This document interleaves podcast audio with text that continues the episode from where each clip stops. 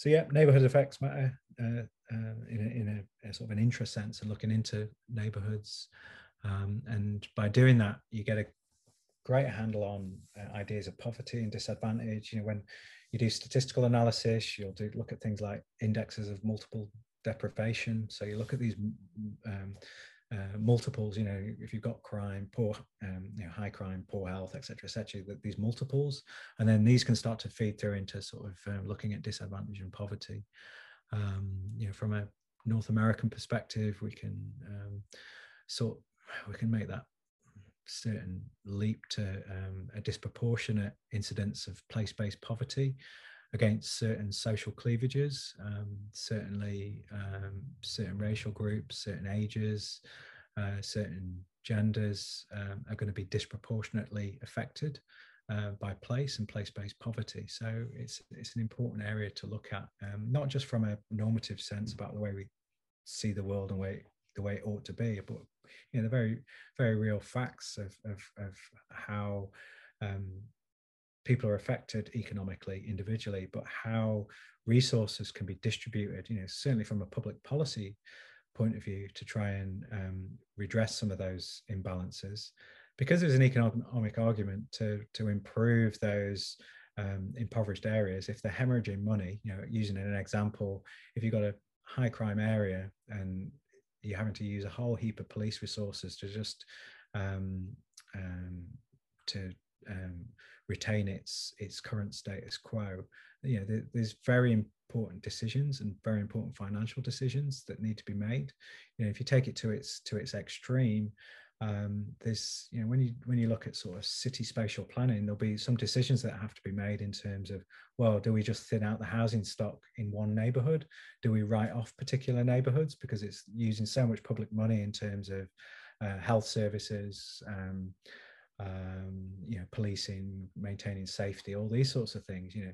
So, so it's an interesting. You have to sort of obviously sit from a, an amoralistic point of view, but there's there's very real public um, decisions that have to be made, and in terms of resources. So, probably more for a, a point of debate, but um, hopefully you see that in terms of, of resourcing why why we're looking at these sort of neighbourhood effects uh, from a from a planning, you know, spatial planning uh, and decision making perspective.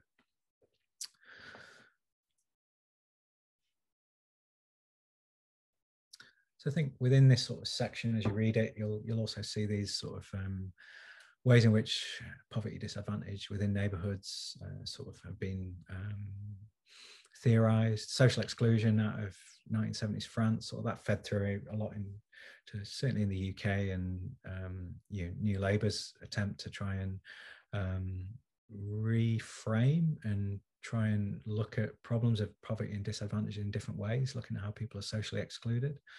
Um, and I think this feeds through to you know how we develop places.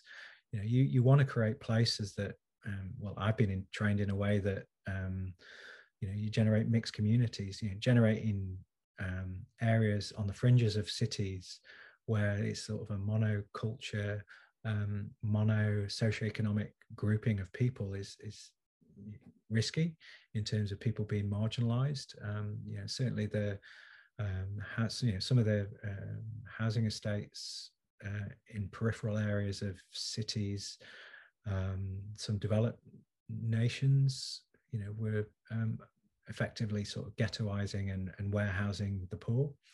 You know, probably a sensational language there, but you see that point about you know how you can spatially mar- marginalize um, certain groups when you know the intentions are good, but it could actually be compounding the problem and I think some of the compounding of the problem is, is the important point. You know, it's, it's a concentration of, of poverty and disadvantage that that creates, uh, you know, can create um, a problem that's greater than the sum of its parts. You know? um, so that sort of needs to be thought through and try and avoid these problems of social exclusion that, that we see. You know, you can see certainly see that in um, uh, some of the um, you know tough urban industrially uh, restructuring cities, your Baltimores of this world, you know, you, you, certainly see how that concentration of poverty can create um, a disproportionate um, impact.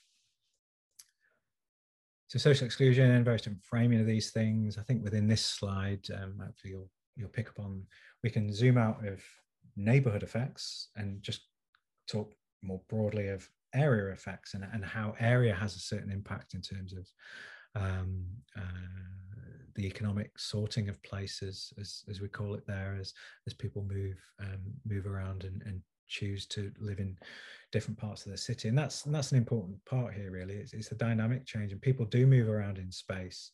Uh, but it's important to develop space and place in, in equal measure. Um, and certainly, in a planning perspective, we need to sort of you know be be very place minded. Um, so yeah, areas are, are important if we start to scale out of out of neighbourhoods. Um, yeah, and that's sort of still and that final point talking about social connection and and this idea of having mixed communities and having connected communities is is, is really important